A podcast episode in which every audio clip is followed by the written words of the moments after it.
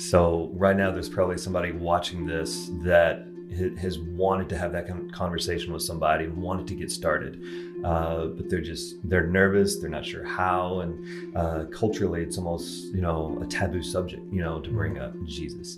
Uh, how would you encourage someone, or what words of encouragement could you share that?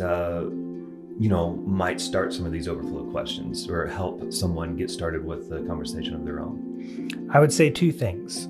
Uh, first, work on developing a relationship with someone so that the conversation about spiritual things becomes a conversation that's not awkward. Mm-hmm. It's a natural flow.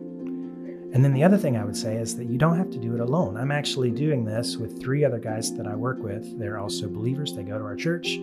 Um, uh, they go to lunch with me and this other coworker on a regular basis. And so uh, once I had that initial conversation and invited him to go do this book with me, I invited these other three guys to come and be a part of it. So the four of us actually meet together. And that does make it a lot easier. You know, it takes some of the pressure off. So I guess that's what I would say. So you sort of form like a small community group around this person. Kind of, to yeah. kind of help them out. Yeah. That's really cool. So what I like about your story is that there wasn't you you weren't looking at outcome it was more of I'm going to share and whatever the outcome is is but you're not worried it's not a you know I win I lose scenario or this worked and you know successful or failure. It's more we share the message we share the word and we leave the rest into God's hands and the individual who hears it. Yeah and this guy is a friend of mine and I want this for him. Mm-hmm. I see where you know he needs jesus and and i want him to have it. And so i've become a whole lot more passionate about it and it definitely doesn't feel like a win or a lose as much as i'm trying to help him. Right. It's like an investment into somebody. Yeah.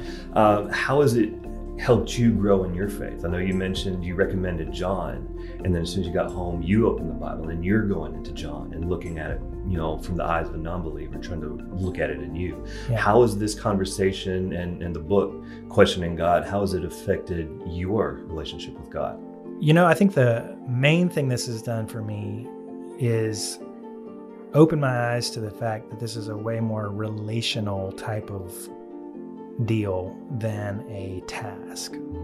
Uh, it, it has made me see that sharing your faith is not going to be a debate. It's not about making sure you know all the answers. It's more about loving a person, which, if you look in the Bible, that's exactly what Jesus did, right? Like he mm-hmm. he didn't debate people. He said, "Come follow me," and they would fall in love with him, you know. And so, that's been a, a good thing for me to remember as I've walked through all of this. Absolutely. I'm glad you said that. So, Grant, this has been a fantastic conversation, and we'll continue to pray for you and your friend. And you know, like we said, it's still a it's a process, and we'll see what happens. But uh, uh, we appreciate you sharing your story and uh, appreciate you sharing the word with others and your encouragement. And uh, the book again is called Questioning God. And if you're looking for a copy, if you can contact somebody here at Fellowship, I'm sure we can help you out with that. Thanks for watching.